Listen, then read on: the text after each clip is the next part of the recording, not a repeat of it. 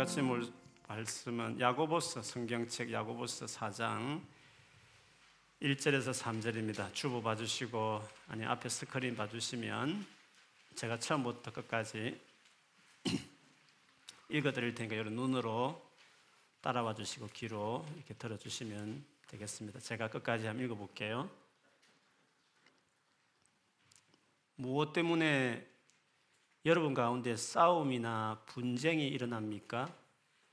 여러분의 지체들 안에서 싸우고 있는 육신의 욕심에서 생기는 것 아닙니까? 여러분은 욕심을 부려도 얻지 못하면 살인을 하고 탐내어도 가지지 못하면 다투고 싸웁니다. 여러분이 얻지 못하는 것은 구하지 않기 때문이요. 구하여도 얻지 못하는 것은 자기가 쾌락을 누리는데 쓰려고 잘못 구하기 때문입니다. 아멘. 우리 앞뒤전으로 우리 서로 인사하고 집에 계시면 자기 자신, 가족들 위해서 보면서 인사하겠습니다. 하나님 우리 아버지가 되시니 잘 될 것입니다. 하나님 우리 아버지가 되시니 잘 될 것입니다. 더 잘 될 것입니다. 계속 잘 될 것입니다. 아멘. 요즘 아마 TV에서 가장 우리의 시선을 끄는 것은 러시아가 우크라이나를 침입, 침공한 사건일 것입니다. 이 현대 사회에서 전쟁이 웬 말이냐 이런 오한 생각이 들 수도 있을 겁니다. 근데 여러분 성경에 보면 예수님이 내가 다시 올 때까지 세상에 많은 전쟁이 있을 것이다 이런 말씀을 미리 하셨습니다. 나라가 나라끼리 서로 싸운다든지 아니면 민족끼리 서로 싸우는 일들이 많이 있을 것이라고 주님 말했습니다. 그래서요, 앞으로 이런 전쟁들이 더 많이 있을 때 그걸 이상하게 생각할 필요는 없고 또 불안해할 필요도 없는 것입니다. 왜냐 예수님이 그렇게 미리 말씀하셨기 때문에 그렇습니다. 자연히 전쟁이 있으면 나라 안에서 일어난 전쟁이든지 나라끼리 싸우는 전쟁이든지 간에 그렇게 되면 난민이 많이 발생합니다. 그래서 우크라이나도 아마 300만 이상의 난민이 발생했다. 아, 그래 폴란드뿐만 아니라 지금 영국도 그 난민을 받을 거다 이런 이야기들 많이 하고 있습니다. 근데 여러분 최근에 그런 일들이 이번뿐이 아니었습니다. 아프가니스탄 난민들도 영국이 많이 받았습니다. 그리고 최근에는 홍콩 홍콩에 있는 분들도 많이 받아가지고 아, 우리 앞으로 예배 초소를 새로 가려 남쪽에 서턴이나 킹스턴 쪽에 몇천 명의 홍콩 분들이 오시는 바람에 집이 없어가지고 렌트도 안 되고 살 집도 없고 이렇게 부족함이 많아서 부동산에 어려움이 많이 겪는다 이런 것도 다 그 이유 중에 하나이기도 합니다. 전쟁 이렇게 말하면 뭐 우리나라는 상관없다 싶어서 남의 일처럼 여길지 모르지만요 사실 그렇지 않습니다. 전쟁이라는 것이 꼭 이렇게 뭐 총칼을 겨누고 이런 것만 전쟁이 아니라 우리의 삶에 매일매일 전쟁 같은 것들이 참 있습니다. 오늘 우리가 읽었던 이 성경 구절에 보면 원래 이 성경이 기록되었던 어, 헬라어를 보면 이 단어가요 전쟁 때 일어나는 전쟁 단어입니다. 전쟁 용어입니다.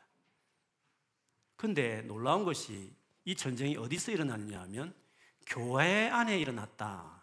교회 안에서 일어나는 갈등을 전쟁에다가 지금 비교하고 있습니다. 실제로 우리가 텔레비를 보면 주변에 보면 교회 안에 다투고 싸워서 문제가 되는 기사들도 많지 않습니까? 오늘만 그런 게 아니라 이 성경이 기록될 당시에도 그런 일들이 많이 있었습니다. 어떻게 예수 믿는 사람들이 이렇게 싸우나 전쟁 같은 일이 있나 싶지만 사실 그런 일이 안타깝게도 있다는 것을 오늘 성경이 미리 이야기하듯이 한 것 같습니다. 오늘 여러분 가운데 싸움이나 분쟁이 웬 말입니까? 여러분이 누굽니까? 이 성경을 썼을 때 이 성경을 받았던 분이 누구겠습니까? 예수 믿는 사람들이었습니다. 어떻게 예수 믿는 여러분 가운데 싸움, 전쟁 같은 게 있다는 말씀입니까? 분쟁이 있다는 말씀입니까? 라고 말했습니다. 여러분 지체들 안에 싸우고 있는 이런 식의 여기서 말한 여러분이라는 것은 예수 믿는 바로 예수 믿는 교인들을 여기서 이야기하는 것입니다. 그렇게 보면 교회뿐만 아니라 이런 싸움이라는 것이 우리가 매일 우리가 매일 살아가면서 가까이 지내는 관계들 안에 사실 이런 일들이 많이 일어납니다. 여러분 부모와 자녀 간에도 얼마나 싸움이 있습니까? 진짜 원수 같은 관계를 맺는 관계도 많지 않습니까? 형제 관계는 또 어떻습니까? 늘 만나는 직장 동료와 늘 가까이 하는 사람들 안에 전쟁이다 할 만한 이런 일들이 있다는 점에 본다면 전쟁이 꼭 이렇게 군사나 대포를 쏴서 이는 전쟁이 아니라 오늘 성경에 말하듯이 관계 안에 일어나는 이런 여러 가지 어려움도 전쟁이다. 전쟁 같은 삶이다. 이렇게 이야기하는 것입니다. 여기서 1절에 싸움이라는 이 단어는요, 이 단어가 원래 적대적인 관계에 있는 것을 표현할 때 쓰는 단어입니다. 서로 원수 관계처럼 서로 미워하는 적대적인 관계를 쓸 때 싸움 이런 표현을 씁니다. 그 이어나오는 분쟁 이런 단어는요, 바로 그런 관계 속에서 쏟아내는 막 거친 말들, 말다툼들, 분쟁들 이런 것들을 바로 표현할 때 이 단어를 씁니다. 우리가 살아가면서 이런 일들이 참 많이 있는 것이죠. 2절에 가보면 이런 상황이 계속되면 살인까지 일어난다 이렇게 말하고 있습니다. 아니 교회 안에서 무슨 살인이 일어나나 뭐 그게 뭘 그 흔한 일이라고 야고보가 이렇게 심각하게 말을 하나 그런 생각이 들지 않습니까? 그렇습니다. 직접 사람을 죽였어가 살인이 아니라 예수님 하신 말씀에 보면 남을 되게 미워하는 것도 살인이다. 그런 말씀을 하셨습니다. 그러니까 예수를 믿지만 극한 정오심, 미움들을 갖는다. 그런 것도 얼마든지 있다라는 것을 야고보가 이야기하는 것입니다. 그래서 인간관계 안에 사람관계에서 일어나는 전쟁 이렇게 말할 때에는 자전 다툼, 언쟁 이런 것을 인해서 내 안에 상대에 대한 미움이 쌓여가고 그 미움이 계속 되다 보면 서로 편이 나눠져서 서로 적대하는 그런 관계를 형성하게 되는 것이죠. 그 관계가 오래되면 전쟁 같다. 사는 게 전쟁 같다. 관계가 완전히 미칠 정도로 너무 힘들다 할 만큼 전쟁이다. 이런 말을 하는 것이죠. 여러분, 예수 믿는 우리들은 이런 관계 갈등이 심할 때 반드시 기억해야 될 게 있습니다. 그리고 경계해야 될 중요한 사실이 하나 있습니다. 미움이 있는 곳에는 반드시 귀신이 역사한다는 것입니다. 인간관계에 미워하는 마음이 있을 때 나와 그 사람 문제처럼 보일지 모르지만 영적인 세계가 있고 거기에 귀신이 반드시 역사하는 것입니다.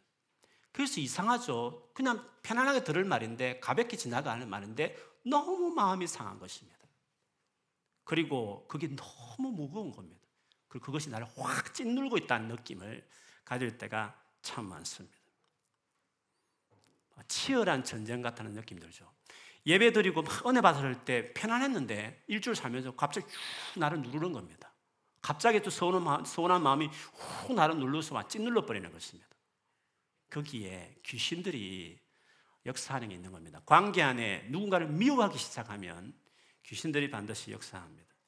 그래서 오늘 교회 안에서 전쟁 같은 관계, 다투는 관계를 이야기하는 이 구절이 있는데 그 구절 뒤에를 보면 오늘 3절까지 읽었지만 뒤에 쭉 읽어보면 이 마귀를 언급하고 있습니다. 7절을 제가 읽어드리면 이렇습니다. 그러므로 하나님께 복종하고 악마를 물리치십시오. 그리하면 악마는 달아날 것입니다. 왜 인간관계를 이야기하면서 갑자기 악마를 들고 나오느냐 하면 인간관계에 미움이나 심각한 대립이 있을 때 반드시 귀신이 충동질하고 장난친다는 것을 우리가 알아야 되는 것입니다. 이 같은 비슷한 말을 에베소서 4장 26절, 27절 또 다른 성경 구절 이렇게 말합니다. 화를 내더라도 죄를 짓는 데까지 이르지 않도록 하십시오. 화나는 상황이 있죠. 그러나 화나는 것이 끝나야 되는데 죄 짓는 데까지 더 심해지는 게 있는 것입니다.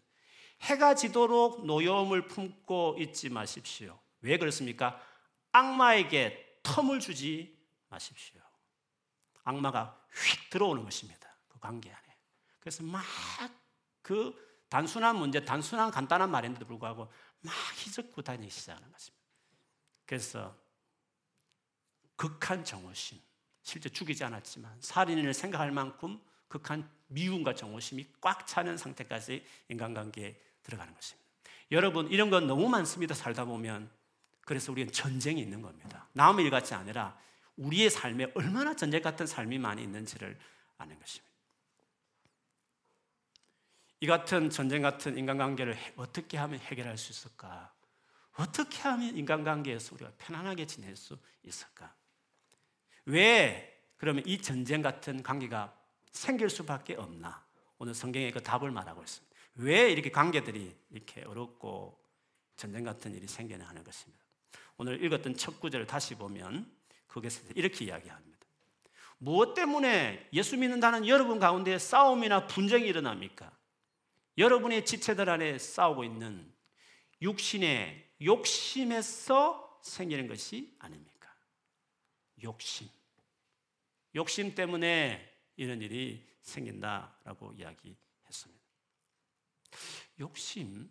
나 그렇게 욕심 많은 사람 아닌데? 근데 내가 왜 이렇게 힘들지? 이렇게 우리가 의아하게 생각할 수 있습니다. 갈등들을 곰곰이 살펴보면 모든 갈등의 원인을 욕심이다 이렇게 말한 것이 너무 단순한 말 아닙니까? 어떻게 욕심이라는 그런 문제 때문에 관계가 어렵다는 말씀입니까? 어떤 경우에는 지혜롭게 일처리를 못해서 오는 갈등들이 많은데 그 욕심이라고 이렇게 간단하게 이렇게 처리할 수 있단 말씀입니까? 이 말에 대해서 오히려 잘 공감이 안 될 수도 있습니다. 그런데 여러분, 그런 일처리의 어떤 지혜 없는 일처리 부분이면 그냥 서로 의견 조정하고 그렇지 않습니까? 의견을 서로 교환하고 잘 대화를 해서 풀면 끝날 일입니다. 그런데 왜 미워합니까? 왜 미움까지 가냐 이 말씀입니까? 그거는 단순한 지혜롭게 일처리를 못한 부분이 아니라 우리의 내면 안에 우리가 모르는 내 마음 깊은 곳에 욕심이 자리 잡고 있기 때문에 그렇다는 것입니다. 미움으로 발전하는 그 이유는 이렇게 전쟁이라고 말할 만큼 인간관계 있는 이유는 인간의 본 마음에 욕심이라는 것이 있기 때문에 이렇게 그렇게 큰 문제도 아닌데 그냥 지나칠 수 있는 조그만 말인데도 불구하고 이렇게 힘들구나 성경이 그렇게 이야기하는 겁니다. 이것은요 모두가 예외가 아닙니다. 왜 욕심이란 것이 사람에 생겼을까요? 석가모니도 하도 인간을 보다 보니까 욕심이 있어서 문제구나 그걸 깨달았습니다. 예수를 안 믿어도 깊이 사람을 보면 이유를 발견할 수 있습니다. 근데 문제는 그 어른은 우리 힘으로 돌을 닦으면 해결할 수 있다고 생각한 것이 문제였습니다. 도 닦는다고 해결될 문제는 아닙니다. 공기 좋은 공기 마시면서 새소리 듣고 좋은 푸른 초원을 보고 산을 보면 해결된 것 같습니다. 혼자서 조용히 불당에서 도 닦으면 한 달만 여기 살아보십시오. 지그 지지고 볶는 세상에 살아보십시오. 다 날아가 버립니다. 인간의 마음이라는 것은 스스로 자제한다고 될 문제가 아닌 것입니다. 왜 우리는 인간이 망가지고 이 마음에 문제가 생겼습니까? 욕심이 그렇습니다. 가지고 다 가지고 있고 부족한 것 있으면 욕심이 없는 겁니다. 근데 왜 욕심이 생깁니까? 뭔가 채워지지 않으니까, 뭔가 부족한 것이 많으니까, 지금 있지만 미래에 또 잃어버릴 수 있으니까 불안하니까, 그래서 욕심이라는 게 있는 것입니다. 왜 사람은 그러면 욕심이 생겼을까요? 왜 이것이 모든 것이 문제가 되는 것일까요? 성경 그대로입니다. 모든 것이 부족함이 없는 이 세상 모든 것을 만드신 모든 것을 다 가지고 계신 풍성하신 하나님을 우리가 떠나버렸기 때문에 첫 조상이 떠나버렸기 때문에 그 이후에 우리는 태어난 후손들이기 때문에 하나님을 떠난 채로 살고 있기 때문에 우리가 너무 부정한 것이 많은 것입니다.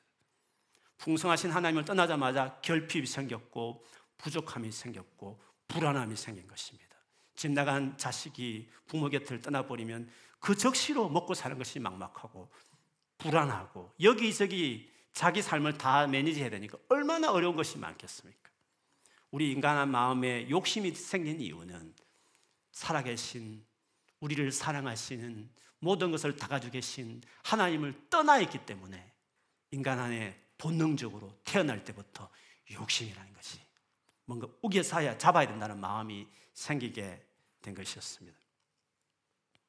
그러므로 그러므로 이 욕심, 모든 인간관계의 전쟁을 일으키는 이 욕심을 해결하는 길이 뭘까요? 그건 의외로 간단합니다. 오늘 2절에 이렇게 말했습니다. 여러분은 욕심을 부려도 얻지 못하면 살인을 하고 탐내어도 가지지 못하면 다투고 싸웁니다. 그러면서 이 문제를 해결할 수 있는 길을 이렇게 말했습니다. 여러분이 얻지 못하는 것은 뭐가 이렇게 부족하고 살아가는 이유는 구하지 않기 때문이요. 라고 말했습니다. 욕심을 해결할 수 있는 간단한 길이 있습니다. 하나님께 기도하는 것입니다.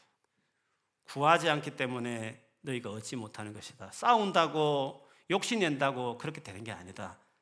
모든 것을 다 가지고 계신 하나님께 나와서 구하라. 기도하라. 이렇게 말을 했습니다. 이렇게 말씀드리면 해결책 치고는 너무 심플하고 아니 어떻게 보면 적절하지 않는 것 같습니다. 듣기는 좋지만 실제로 그렇나 이런 생각이 듭니다. 왜? 우리가 실제로 기도해 봤거든요. 힘들고 어려울 때, 마음이 속상할 때 기도해 봤지 않습니까? 그런데도 불구하고 그대로 해결되지 않는 경우를 우리가 많이 경험해 왔기 때문에 이 대답치고는 너무 간단하고 심플한 게 들려질 수도 있습니다. 그런데 그런데 왜 기도했는데 불구하고 미움이 사라지지 않고 오히려 인간관계 갈등은 계속되는 것 같고 그럴까요? 도대체 무엇이 문제가 있을까요? 그래서 오늘 야고보는 기도할 것이요 한 다음에 이 기도한다는 이것이 무슨 의미인지를 설명하기 위해서 바로 이어서 보충 설명을 한 것이었습니다. 그것이 3절에 나왔습니다. 구하여도 얻지 못하는 것은 왜 기도해도 응답이 없는 이유는 자기가 쾌락을 누리는 데 쓰려고 잘못 구하기 때문입니다. 하고 이야기했습니다. 쾌락을 누리는 데 쓰려고 기도를 한다는 것입니다. 오늘 이 세 번역에는 쾌락이라는 말을 썼지만 이 똑같은 단어가 조금 전에 강조했던 욕심이라는 단어가 똑같은 단어입니다. 우리 한글 성경은 다르게 표현하겠지만 사실은 똑같은 단어입니다. 무슨 말이죠? 욕심이라는 게 인간관계에도 문제가 있었지만 하나님께 기도하는 즉 하나님과의 관계 안에도 이 욕심이 문제가 된다 이 뜻입니다. 이 욕심을 다루지 않으면 아무리 기도를 해도 그 기도에 대한 응답이 없는 것처럼 그런 경험을 한다는 것입니다. 그러면 이 욕심을 가진 태도가 뭘까? 나는 그렇게 욕심 없어. 나는 그냥 편안하게 살고 남도 도와주면 살아. 이렇게 말할 수 있지만 우리가 하나님을 떠난 이후에 갖게 된 욕심이란 게 도대체 무엇인가? 그걸 좀 이해할 필요가 있습니다. 막 돈 욕심 많고 막 자기 소유하려고 이것을 욕심이라고 생각할지 모르겠지만 그런 차원이 아닙니다. 그러면 세상 중에 뭐 몇몇 사람은 그렇겠지. 보통 사람들은 뭐 그렇게 살아갑니까? 다 착하게 살려고 그러죠. 하나님을 떠난 우리 모두가 가진 욕심이라는 게 도대체 뭘까? 그걸 어떻게 표현할까 하는 것입니다. 오늘 사실 3절까지 읽었지만 뒤에 쭉 더 읽어봐야 되는데요. 그 뒤에 나오는 구절도 쭉 읽어보면 욕심을 갖는다는 게 뭔가 이것에 대해서 이렇게 설명을 합니다. 세상을 사랑하는 마음이다. 그랬습니다. 그리고 두 마음을 푸는 거다. 이쪽 마음 주고 저쪽 마음 두 마음을 푸는 것이 그랬습니다. 그리고 하나님께 교만하고 불순종하는 태도다. 이렇게 이야기 했습니다. 그러니까 힘들고 마음이 상처가 많아서 기도는 되게 많이 하지만 여전히 자기 인생에 자기가 주인 왕처럼 되어 있는 것입니다. 무슨 말입니까? 하나님을 정말 전심을 찾지 않는 겁니다. 기도가. 하나님께 겸손한 태도로 나가지 않는 것입니다. 그리고 그분의 말씀에 순종하려고 하는 태도가 없이 하나님을 이용하려고 들기 때문에 그 문제가 해결되지 않는 것입니다. 가끔 우리 성도들 안에 심각한 문제를 안고 그것을 해결하기 위해서 참 기도를 많이 하고 오랫도록 기도하는 분들도 아마 많이 있을 것입니다. 그런데 기도해도 해결되지 않고 마음만 답답한 경우가 많지 않습니까? 해도 해도 마음만 답답하고 해결되는 되지 않는 것 같고 물론 어떤 기도는 오랜 기도가 필요한 것도 있지만 기도가 잘못되어 있기 때문에 풀리지 않고 답답한 채로 있는 것입니다. 기도가 문제에만 너무 집중되어 있는 것입니다. 사실 오늘 주님이 말씀하시는 것은 하나님과 관계에 집중해야 되는데 그 문제에 너무 집중한 겁니다. 성경을 보더라도 하나님과 깊은 관계를 갖기 위해서 하나님이 어떤 분이 알기 위해서 성경을 보는 것이 아니라 이 문제에 답을 주기를 뭔가 하나님의 음성이 들리기를 성경을 딱 보는데 뭔가 딱 맞는 뭔가를 찾기를 지금 이 성경을 말씀하시는 하나님과 나의 관계가 중요한 게 아니라 그 하나님 앞에 내가 어떻게 살고 있고 내가 어떻게 그분을 사랑하고 있고 내가 그분을 어떻게 대하고 있는 태도보다는 지금 문제, 지금 당면한 문제에 대한 시원한 답을 주는 뭔가 해답 갖다 주는 성경 구절을 찾기 위해서 찾다가 면 은혜 되는 구절을 찾기 위해서 성경을 볼 때가 많다는 거죠. 기도를 해도 어떻습니까? 그 기도를 지금 듣고 계신 하나님과의 관계를 생각하지 않고 하나님 내가 주님 사랑합니다. 주님 앞에 내가 어떻게 살고 있습니다. 내가 주님을 어떻게 대하고 있는지. 나와 하나님과의 관계에 관련된 기도가 아니라 이 문제 해결, 해결해 달라는 거죠. 이 문제 너무 어렵다는 거죠. 지금 기도를 듣고 있는 그 하나님과 나의 관계보다는 그냥 이 문제가 중요한 것입니다. 이 소원이 해결되기를 바라는 것입니다. 하나님과의 관계보다도 문제에 이 힘든 이 상황에 내가 원하는 그것에 집중되어 있는 식으로 하나님을 대하는 그런 기도니까 기도해도 주님이 그 기도를 시원하게 응답하지 않는 것을 보이는 겁니다. 주님은 그 기도를 들으신 주님은 니하고 내하고 지금 문제가 있지 않냐? 니하고 내가 지금 관계가 바로 돼 있지 않지 않냐? 그거부터 지금 해결해야 되는데 너는 네 문제만 가지고 잔뜩 내게 오지 않느냐고. 네가 성경을 보지만 정말 나를 알고 싶어서 성경을 보니? 진짜 네가 나를 사랑하고 나와 관계 맺기 위해서 네가 기도를 하니? 니를 위해서 하지 않니? 네 문제만 해결하기 위해서 내게 오는 거 아니야? 나에 관심 있어? 나에게 대해서 네가 관심이 있어? 나를 정말 사랑하니? 나를 정말 신뢰하니? 그렇게 나 자신에 대해서 관계에 얼마나 관심이 있는지에 대해서 주님이 묻고 싶은 것입니다. 서로 사이가 좋지 않으면 서로 관계에 대해 관심이 있는 거 아닙니까? 서로 사이는 서먹서먹한데 늘 찾아왔어. 돈 빌려달라. 집 구해달라. 그러면 그게 어떻게 되겠습니까? 관계가 중요한 것입니다. 욕심이라는 것은, 욕심이 있다는 것은 뭔가 뭐 돈에 대한 욕심이 많다 이런 차원이 아니라 진짜 하나님과 사랑하는 관계냐, 하나님과 제대로 올바른 관계가 되어 있느냐, 그거를 듣고 싶어 하시는 것입니다. 그래서 그렇게 많은 문제를 가지고 기도하지만 답답하고 해결되지 않는 것처럼 보이는 분들에게 권하고 싶은 말은 문제 소원 뒤로 딱 내려놓고 나는 하나님을 어떻게 대하고 있나? 하나님을 정말 내가 사랑하는가? 나는 하나님을 정말 아는가? 그냥 소원 들어주는 대상이 아니라 진짜 하나님이 누구신가? 하나님이 정말 나는 사랑하는가? 하나님 관계에 집중하라는 것입니다. 그래서 욕심을 내놓고, 기도하라 하는 그 의미는 주님과의 올바른 관계를 세우는 기도를 하라는 의미인 것입니다. 그런 점에서 오늘 욕심에 대한 부분을 이야기한 다음에 그 뒤에서 나오는 즉 오늘 3절까지 읽었지 않습니까? 4절부터 10절까지 읽어보면 다 하나님과의 관계에 집중되어 있는 건면이라는 것을 단번에 알 수 있습니다. 그래서 제가 좀 길지만 한번 읽어드릴 테니까 하나님 관계에 집중되어 있는 태도를 바꾸라. 가지라고 하는 것을 염두에 두고 한번 읽어보시면 들어보시면 좋을 것 같습니다. 가늠하는 사람들이여 세상과 부탐이 하나님과 등지는 일임을 알지 못합니까? 누구든지 세상의 친구가 되려고 하는 사람은 하나님의 원수가 되는 것입니다. 하나님께서는 우리 안에 살아계신 그의 영을 질, 질투하실 정도로 그리워하신다는 성경 말씀을 여러분은 헛된 것으로 생각합니까? 하나님이 이렇게 우리를 사랑하고 계다는 것입니다. 그런데 우리는 하나님의 관심이 없다는 것입니다. 그러나 하나님께서는 더 큰 은혜를 주십니다.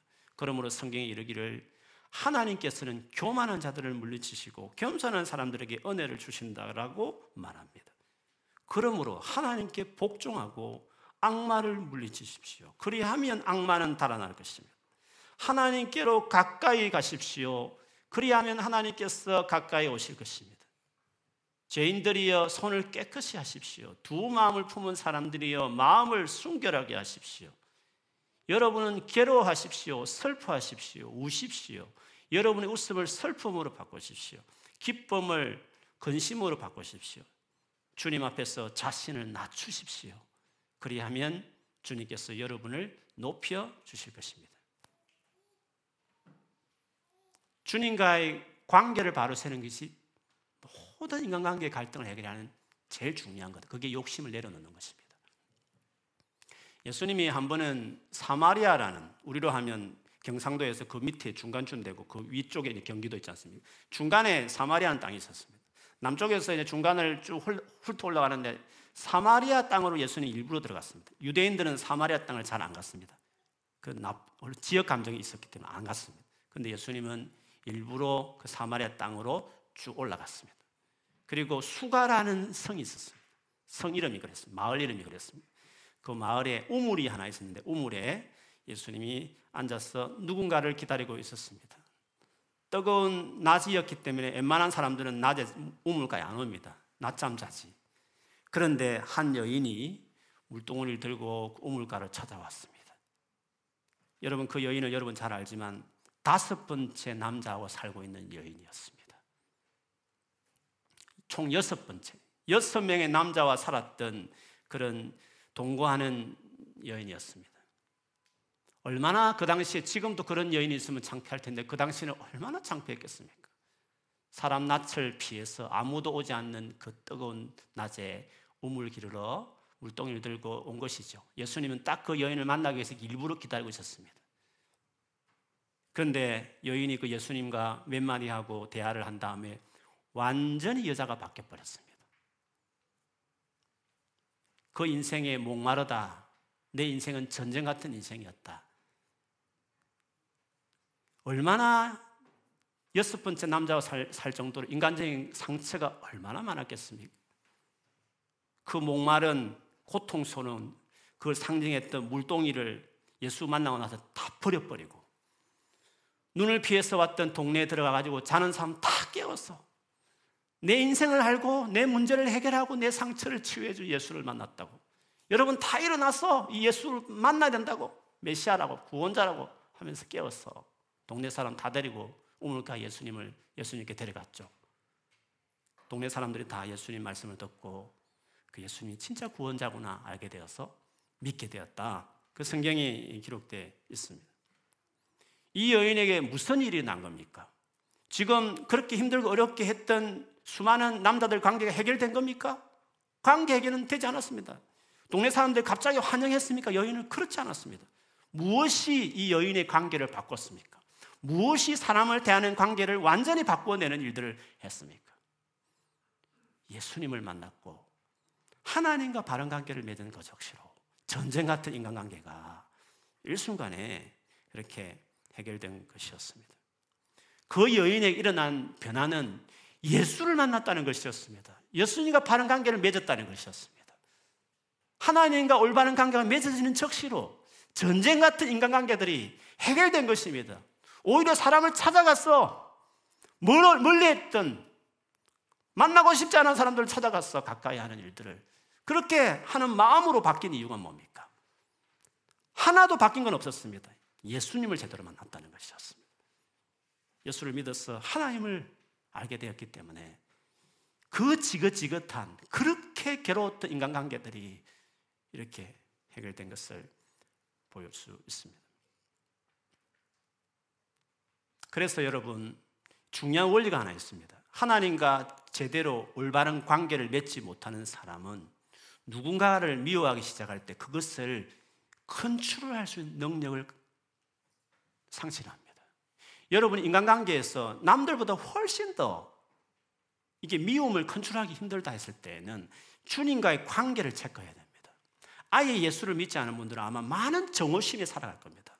미움을 어떻게 극복을 못할 것입니다. 근데 예수를 믿어도 그걸 극복이 안 될 경우에는 주님 관계가 멀어져서 그렇습니다. 예전에 비해서 주님과 관계가 멀어졌기 때문에 기도 생활도 줄어들고 주님을 찾는 그 열정도 식어지고 크게 표는 안 나는데 점점 점점 한 달 두 달 늘어나면 멀어지기 시작한 어느 시점에 옛날 같으면 쉽게 넘어갈 수 있는 일들인데 이번에는 쉽게 안 넘어가지고 막 미움이 들고 그게 발전하다 보니까 너무 괴롭고 고통스럽고 막 확 귀신이 나를 누르는 것처럼 고통스러운 가운데서 막 사는 게 사는 것 같지 않고 힘든 일들을 겪는 것입니다. 그래서 어떤 인간관계 갈등이 딱 드러났을 때 내가 어떻게 대하는지를 보면 나와 하나의 관계의 깊이를 알 수 있는 것입니다. 상처 주는 말과 행동에 대해서 쉽게 탁탁 뛰어넘을 때를 생각해 보십시오. 주님 관계가 좋아할 때입니다. 기도 많이 하면서 나름대로 주님 앞에 정말 마음을 다해서 겸손하게 살아갈 때에는 인간관계 전쟁이 별로 없습니다. 힘들고 어려운 말들이나 행동들도 잘 쳐내면서 잘 거뜬하게 그렇게 관계 맺으면 살아갑니다. 그런데 주님과 관계가 멀어지기 시작할 때, 점점 한두 달 이렇게 늘어지기 시작할 때, 그런데 이상하게 그 마음이 너무 서운하게 다가오고 그 말이 너무 깊은 상처가 되는 것입니다. 미움이 커지고 정복되고 적대관계가 되고 전쟁 같아. 인간관계가 전쟁 같다. 가정이 왜 이래? 직장 생활이 왜 이래? 친구 관계가 왜 이래? 교회 관계가 왜 이래? 셀에서 왜 이래? 등등. 그냥 관계에 너무 내가 어렵고 힘든 것입니다. 물론 뭐 어떤 사람의 말이나 행동이 잘못됐을 수 있습니다. 그러나 왜 거뜬하게 옛날엔 뛰어넘었는데 지금 못 뛰어넘는 것입니까? 그 이유가 뭐겠습니까? 이렇게 수많은 상처를 안고 있는 사마리 여인이 어떻게 그걸 뛰어넘었습니까? 자기를 손가락질하는 사람들을 피해 다녔던 그가 왜 동네에 들어갔어? 깨웠어 예수님께 인도할 정도로 자신 있게 인간관계가 바뀌었습니까? 다른 이유가 있지 않았습니다. 사, 사람들이 바뀐 것도 아니었습니다. 예수님 안에 자기가 채워졌으니까. 예수님 안에 관계가 충만해졌으니까. 사람을 대하는 관계가 달라진 거 보십시오. 미움을 극복하는 건 되게 어렵습니다, 여러분. 마음에 미움이 들었을 때 그 극복하는 건 되게 어렵습니다. 미치는 일입니다. 그거를 극복하는 것은 하나님을 떠나 인간이 욕심을 가진 우리 인간이 그걸 컨트롤하기 너무 어려운 것입니다. 상속에 들어가면 모르겠습니다. 어떻게 요령껏 그 사람하고 이직을 하든지 뭐 그 사람이 자리를 옮기든지 그러면 편안할지 모르겠지만 계속 얼굴을 주고 보는 관계면 그게 가족 관계면 진짜 어려운 겁니다. 어떻게 극복해야 되겠습니까? 사람을 치울 수는 없는 거 아닙니까? 그 사람을 떠날 수 없, 없지 않습니까? 떠날 수 없는 관계도 많이 있단 말씀이에요. 어떻게 해야 되겠습니까? 예수를 만날 수밖에 없는. 이양 믿은 예수님과 관계를 바로 맺는 것밖에 없습니다. 거기에 완전히 내가 올인해야 됩니다. 예수님과 관계에서 어떠한 마음도 미운 마음도 극복할 만큼 그 예수의 사랑으로 내가 사로잡혀야 되는 것입니다. 주님 관계 다시 붙들면 할 수 있습니다. 아무리 힘든 관계도 어렵지만 어렵지만 감당할 수 있는 힘이 생길 수 있는 것입니다. 그래서 보십시오. 인간관계에서 내가 미움이 얼마나 있는지 그것이 당신과 주님과의 관계의 척도를 말하는 겁니다. 지금 현재 당신과 주님이 어떤 관계에 있는지를 보여주는 것입니다. 해결책이 뭘까요? 구하지 않기 때문이에요. 어떤 마음으로 구하란 말입니까? 하나님을 가까이 하라. 제가 너희를 가까이 하리라. 하나님의 겸손해라. 그럼 큰 은혜를 주실 것이다. 하나님 앞에 낮추라. 그러면 제가 높일 것이다. 하나님 관계에 내가 다시 헌신하기 시작하면 오늘 이 시간 이후로 오늘 저녁부터 내일 아침부터 내가 몰랐던 몰랐던 하나님을 가까이 하기 시작하면 실타래 풀리듯이 인간관계가 풀리는 것입니다. 상대는 바뀌지 않았습니다. 환경은 똑같습니다. 내가 바뀌게 되는 것입니다. 내가 받아내는 것입니다. 품어낼 수 있는 만큼 내 마음이 단단해지는 것입니다. 내 안에 주님의 사랑이 풍성해지기 때문에 그렇습니다. 미움의 정도는 주님과의 관계의 질을 말하는 것입니다. 인간관계에 어려움을 겪을 때마다 그 사람, 그 사람 했던 말, 그 사람의 태도에 집중하지 말고 주님 관계, 믿는 사람은 주님 관계에 집중하는 겁니다. 내가 주님과 멀어졌구나. 바쁘다는 핑계로 기도 생활 소홀히 했구나. 옛날에는 몇 달 전에 열심히 했는데 내가 요즘에 기도가 30분 줄고 20분 줄고 기도해도 건성건성하고 기도하다가 유튜브 보고 딴짓 하면서 이렇게 건성건성 했구나. 그렇게 생각하고 다시 어린아이같이 무릎 꿇고 하나님 도와달라고 겸손하게 엎드리면 됩니다. 오늘 저녁부터 변화가 되는 것입니다. 오늘부터, 오늘 저녁부터 관계 안에 전쟁이 종식되고 평화가 시작되는 삶이 시작되게 되는 것입니다. 그러므로 여러분, 관계 안에 많은 어려움을 겪고 계신 분이 계시거든. 오늘 심플한 답이 있습니다. 하나님을 가까이 하는 것입니다. 겸손하게. 이 욕심, 하나님 나를 채우지 않으면 이 욕심 때문에 이 욕심이 부수부수 나와서 전쟁을 발발, 발생시키는 것입니다. 러시아가 우크라이나를 친 것이 욕심 때문에 전쟁한 거 아닙니까? 내 안에 욕심이 살아 움직이기 시작하면 은혜를 이걸 눌러야 되는데 이 욕심이 일어나면 전쟁을 일으키는 것입니다. 전쟁을 시비하면 난 더 가는 것입니다. 주님 관계가 중요합니다. 우리는 충분히 그렇게 할 수 있는 수많은 이거잼플이 있고 우리의 경험을 봐도 주님과 관계가 발랐을 때 우리는 정말 많은 관계들 어려운 것들을 잘 극복하는 것들을 경험해. 이유는 거기에 있었습니다. 그러므로 오늘 이 시간 이후에 다시 주님 앞에 나아가는 여러분 되기를 축복합니다. 주께서 오늘 여러분 기도할 때 주님 반드시 은혜를 주실 것입니다. 여러분의 굳어 있는 마음이 있거나 상한 마음이 있으면 위로하시고 부드러운 마음을 오늘 하나님께서 여러분 주실 것입니다. 그리고 새 영, 새 마음을 여러분에 주실 것입니다. 성령 충만함을 입어서 그 힘을 받았어. 그 힘을 다른 어떤 것보다도 주님 앞에 나아가는 일에 다시 기도와 말씀으로 나아가는 일에 여러분 삶을 들이십시오. 그러면 계속 주님의 은혜를 주실 것입니다.